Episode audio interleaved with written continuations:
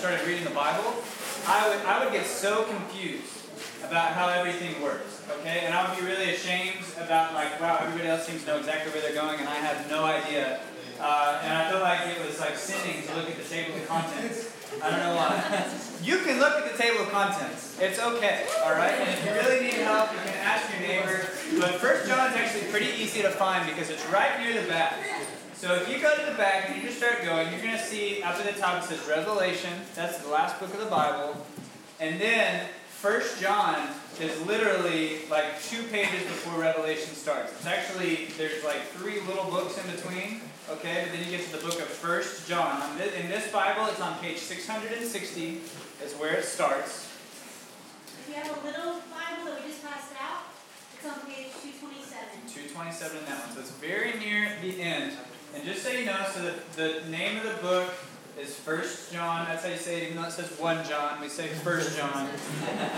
and then Bible uh, books of the Bible are divided into chapters and verses. And so the chapters are the big numbers that it starts with. So it starts with chapter one, and then the verses start in every chapter, and they're the little bitty numbers that you almost can't see in there. So so you can see chapter 1, verse 2, whatever. So that's kind of how we navigate that. It'll take you a little bit to get used to it. That's fine. It's okay, all right, if you're not used to working on Bible. But we're going to be reading the book of First John this whole semester.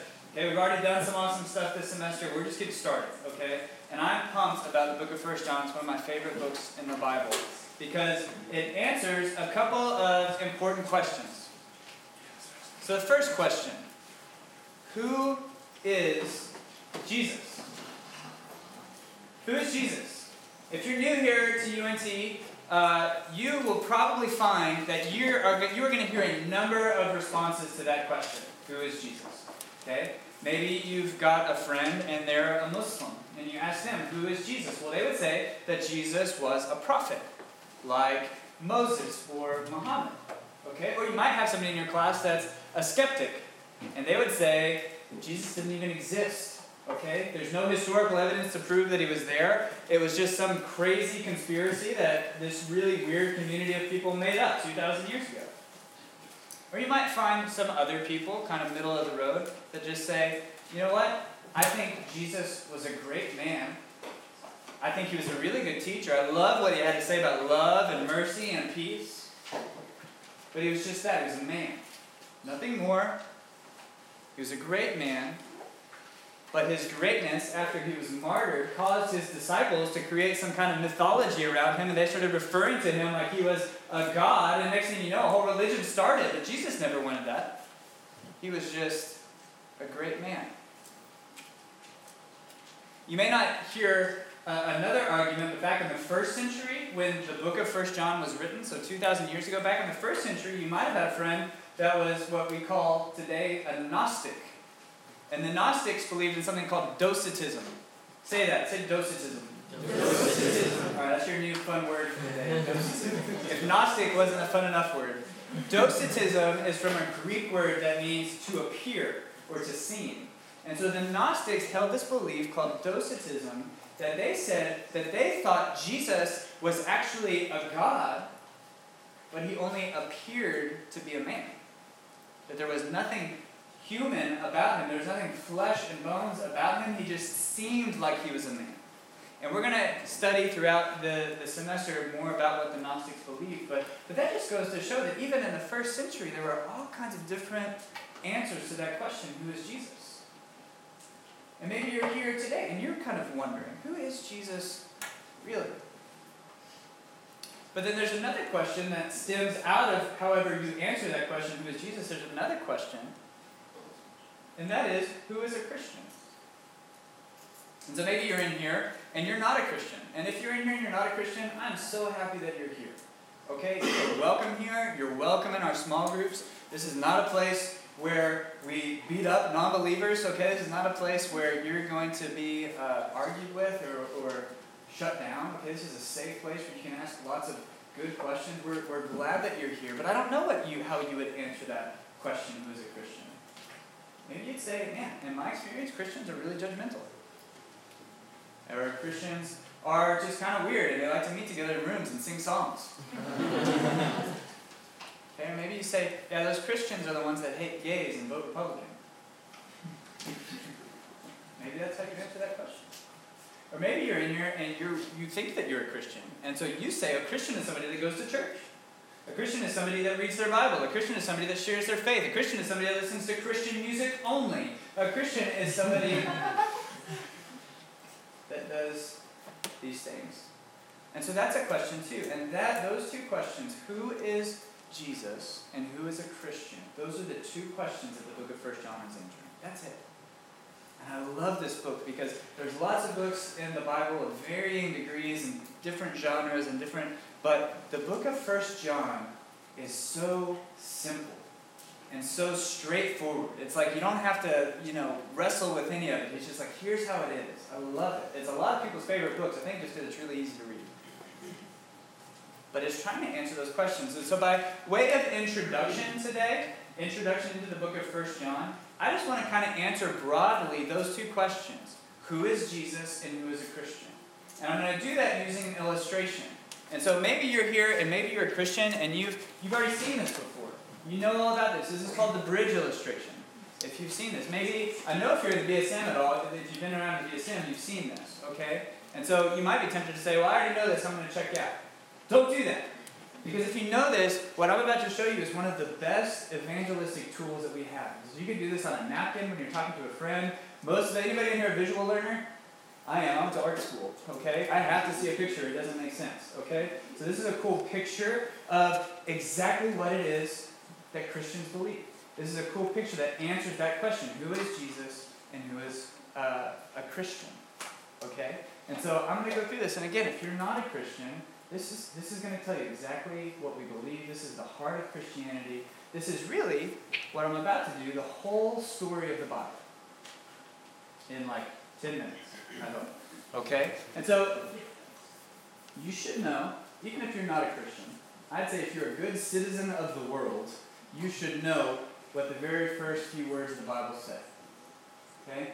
In the beginning, God. I'm going to stop right there. Okay? It says more, but I'm going to stop right there. I'm going to say, in the beginning, God. We believe in God. And if you're in here and you say, I don't believe in God, okay, I would love to talk to you about that. Okay? That's valid. I would love to have that conversation with you. But you shouldn't be surprised if a bunch of Christians got into a room and are assuming that God exists. Okay? So as far as as far as these purposes go, I'm just going to take it as a given that God exists. Because after all, universes don't start themselves. So in the beginning, God created the heavens and the earth. And the earth was good, it was perfect, it had everything that all life would need to be sustained. God is in the presence of that, and in the midst of this creation, this heaven and the earth, God created a man and he created a woman. And in this perfect universe that God created for them, it was designed for relationships. And so the man and the woman were in a perfect relationship with each other. And they were in a perfect relationship with creation. And most importantly, they were in a perfect relationship with God. And God looked at everything and said, Man, this is very good. And in the midst of this perfect creation, God put another tree. And now we don't have a whole lot of time to get into everything that we could talk about this tree. Okay? But, but for our purposes tonight, we're going to say God put a tree in the midst of this creation, and He says, of this one tree, there's lots of other trees that are all bearing fruit for the people to eat because everything's perfect, they don't need anything. He says, but of this one tree, don't eat. Don't eat the fruit from this one tree. And there's a lot of questions as to why he did that, but, but for our purposes, let's just say that what God was doing was he was giving this man and this woman a choice. Because after all, every relationship ultimately comes down to a choice, doesn't it? Anybody in here ever been in a relationship? Okay? Don't raise your hand. No, no, no. You're gonna. Dustin jealous, man. but we we are familiar with the idea of relationships, aren't we? Okay? We know how a relationship works. I've been married for three years. There's my wife back there. She's got the hat on. Her name's Now let me ask you this. If, if you were in a relationship and your partner in that relationship um, had no choice but to do exactly what you told them to do. They could never disobey you, they could never disagree with you. If you asked for anything, they would have to do that thing. What would that be like? I mean, I think at first you'd be like, that'd be kind of fun. I could really get something somewhere out of. But then very quickly you would say, but this isn't love. This isn't a relationship. This is slavery. This is a robot. Love, a relationship, always necessitates a choice, doesn't it? And so, what God was doing when He was putting this tree here and giving them a commandment, saying, Don't eat from this tree, what He was doing was He was giving them, giving them the opportunity to love Him, just like He loved them. He said, Will you love me and keep my commandment? Will you love me and make this choice to respond in faith that what I say is in your best interest? Will you love me and choose to live in a way that pleases me? And if you're familiar at all with the story of the Bible, what we know is that instead of obeying God and loving Him, they made a different choice. They decided to go against God's plan for them and for creation. And what we call that is sin. Okay? Sin is when you do anything that disagrees with God's plan, His commandments, His order for the way the universe is supposed to work. And mankind sins. There's a verse in the book of Isaiah, chapter 59, verse 2, that says that your sin separates us from God. Your sin separates you from God. So, where there is this perfect relationship between man and God, now there is a separation. Now there is a chasm between man and God. And so, where there was a relationship with their source of life, it's been severed. They've been cut off. And where that relationship was cut off, we see all of these other relationships get cut off. And people don't love each other the way that they're supposed to. People don't even view and love themselves the way that they should. We abuse the environment. We take more from it than we should. We are hiding things from one another. There's war, there's disease, there's poverty. Would anybody in here be bold enough to say that the world is as good as it could be? That's because of sin everything broke. There's a Bible verse, Romans chapter 3, 23, that says, All have sinned and fall short of the glory of God. And there's another verse, Romans chapter 6, 23 a, that means the first half of the verse, so remind me to come back to the second half because it's important. But Romans 6:23a says that the wages of sin is death. What's a wage? It's something that you earn, what you deserve. What you deserve for sin is death. Now, it's not an immediate death. But it's kind of like when you've got your laptop and you unplug it. Okay? It's been disconnected. It's been severed from its source of life. And so even though it's still on, it's still doing what it was there to do, if nothing changes, every moment it's dying a little bit. And that's what's going on with us. And deep down inside, we know it. don't? And so, what we're trying to do is frantically plug back into something that's going to give us life. And so, we're running around all over here trying to find things that can save us, things that can make us feel right again, things that can make us feel like everything is good like it was in the beginning. And so, maybe it's a relationship, or maybe it's if I got this degree in school, or maybe if I went out and did this on the weekend, just something to make me feel like I'm supposed to because something's wrong. It doesn't work. Do you know what, guys? Some people spend their whole lives just running around in a dead and dying world trying to find something to breathe life back into them. It doesn't work. But some people, some people realize that what they're really missing is something that can't be found on this side of this chasm.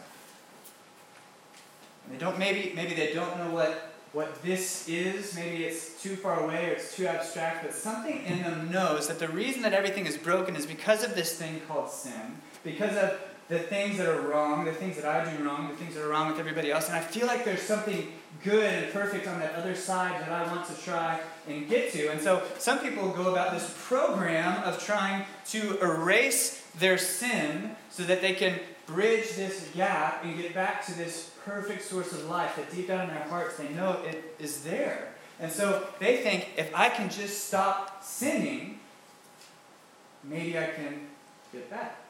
Or even better, if I can start canceling out my sins with good deeds, then maybe I can get back to this God.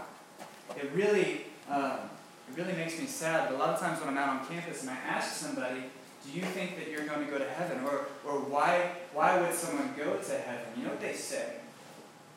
You know what they think? If I ask them, why would you why do you think that you're going to go to heaven? And they say, well, I'm mostly a good person. I don't steal from anybody. I haven't done too much stuff wrong. I mean, sure, I've lied once or twice, but, but I've always come clean. Or I haven't murdered anybody. I mean, I'm pretty good. I go and feed the homeless. I did this mission trip one time, okay? And they think about all of these reasons that they're good. And they think that heaven is like where they can get to this place and give God a receipt of all of the good things that they've done. And He's like, sweet, you're in.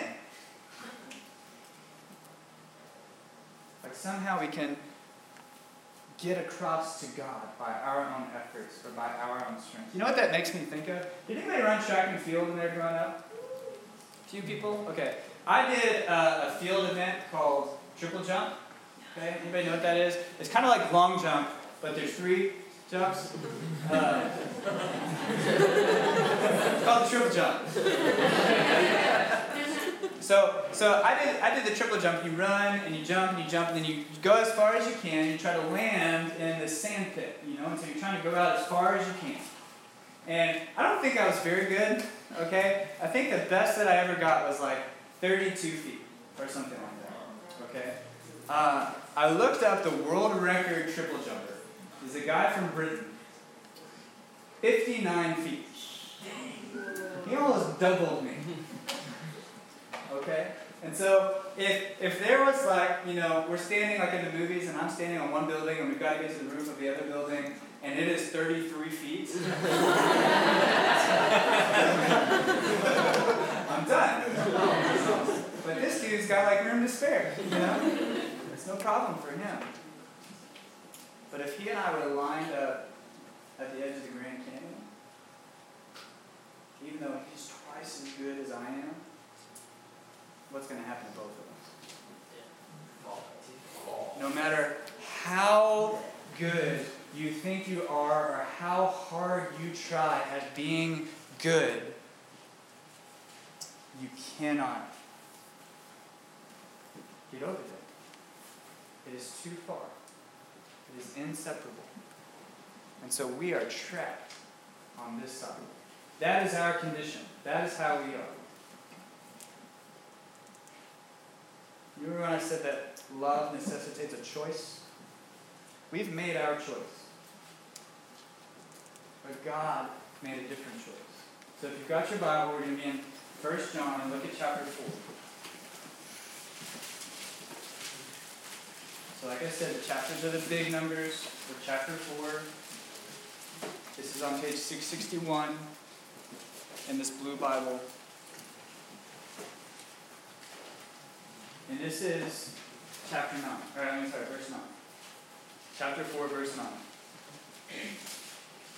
In this, the love of God was made manifest among us, that God sent His Son into the world so that we might live through Him. In this is love.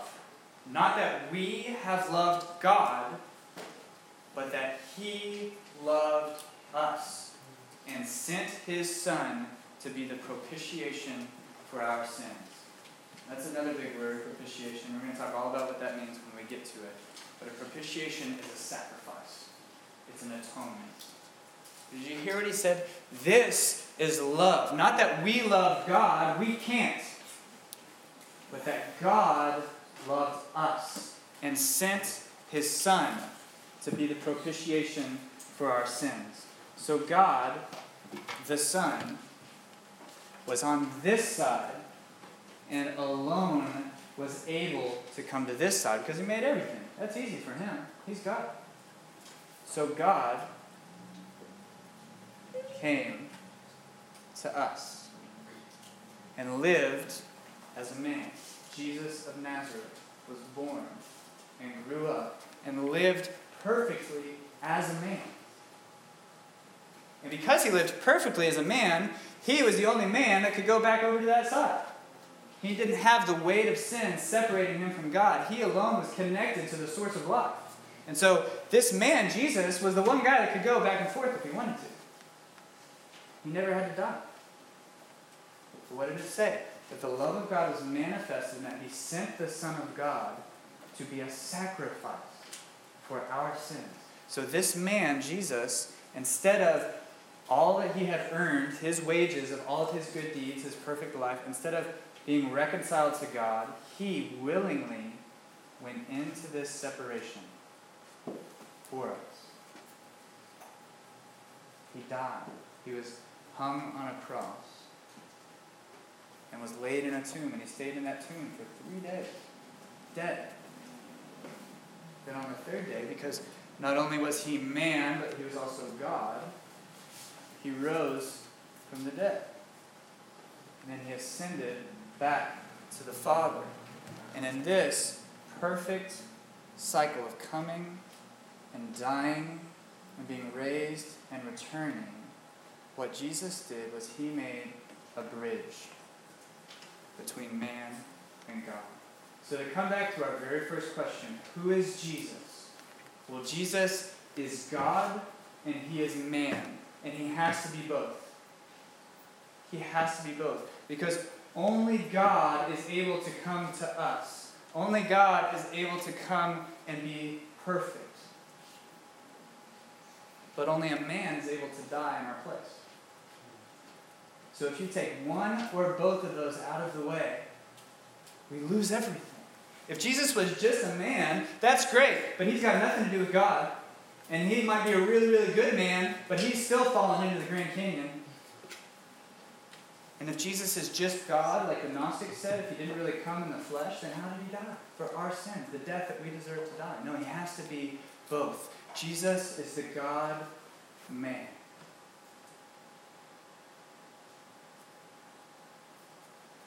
But then that other question, well, then who is a Christian? And the answer is really easy. Whoever believes this. If you think that you go to heaven any other way than apart from Christ's coming and dying in your place on the cross, if you think that you get to heaven by your good deeds, that's not Christian. If you think you get to heaven because you go to church, or you listen to Lecrae and Tedashii, or you read your Bible, or any of those, if you think those are the things that earn you on that side, I'm sorry, that's not Christian. But if you believe that your access to God is because Jesus has bridged the gap, He has brought God and man together again, if you believe that, then, and only then, are you a Christian. But then what John would also say is that the way that you know that you're a Christian Goes all the way back to that tree that was right there. Will you love God by keeping his commandments? Is your heart one that says, God, I trust you, and whatever you command, I'll do because I love you? Whatever you ask of me, whatever you will for me, whatever you want for me, that is what I will do. Your heart one that avoids sin? Not that we can perfectly avoid it. Okay, we're still being bridged back. This is still in process. But if you harbor sin in your heart and you don't care, if you walk in the darkness and there are things that are hidden that you think God doesn't care about that. God wouldn't mind if I went against his word this way. If you were walking around and you don't love God as is exhibited in keeping his commandments, then friends, you might not be a Christian. And the way that that most works itself out is look at verse 11 of that chapter we were just reading.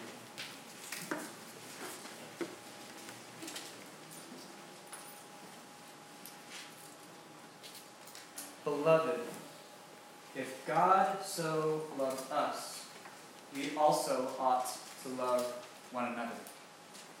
And so that's the other mark that you're going to hear. This is the book of love in the Bible. And it says, God loved us like this, to die that we can have life. If you do not love others that way, then friends, you're not a Christian. You're not willing to lay down your life because he's saying, Beloved, if God loved us like this, it should be the natural overflow that we would love others. That we, just because, just like Jesus reconciled this relationship, we should be in the business of reconciling, and all of them. We should be about the work of tending to the garden and, and loving others in the way that, that God has created us to love them. But all of this works itself out in love because God has so loved us. This is the gospel. This is what Christians believe. So look at chapter 1, and we're going to close with this. Chapter 1 of 1 John. John says, That which was from the beginning, which we have heard, which we have seen with our eyes, which we have looked upon and have touched with our hands concerning the word of life. That's Jesus. So, all those people that say Jesus didn't exist, well, this is a first person account that says we saw him, we touched him, we knew him, Jesus. The life was made manifest, and we have seen it and testified to it and proclaimed to you the eternal life which was with the Father and was made manifest to us. That which we have seen and heard, we proclaim also to you, so that you may have fellowship with us. And indeed, our fellowship is with the Father and with His Son, Jesus Christ. And we are writing these things so that our joy may be complete. So that's why this book is here, because John is writing from this side of the divide. And all of the other Christians are standing over here, and we're having a party. We have fellowship with one another, and we have joy. But he's writing these things to you that you would come over to this side and fellowship with us, that our joy might be complete. So I'm going to ask you in your heart, which side are you on? If you're grieved right now and you say, I think I'm on this side, then friends, good news. Jesus of Nazareth was born and he died for you so that you can have access to God by faith. So come in to our fellowship. Join us. And if you're here and you're saying, I'm on this side, love one another and proclaim this news to all of the ones that we want to have fellowship with. Amen? Amen. Let's pray. God, thank you for the book of First John. Thank you for the time that we get to study this together. God, thank you for our small groups. I pray that you would go with us and help us to discuss, continue to discuss these things that we heard. Uh, I pray that you would bear fruit in all of our lives according to the love that you have poured into our hearts. We ask in Jesus' name. Amen.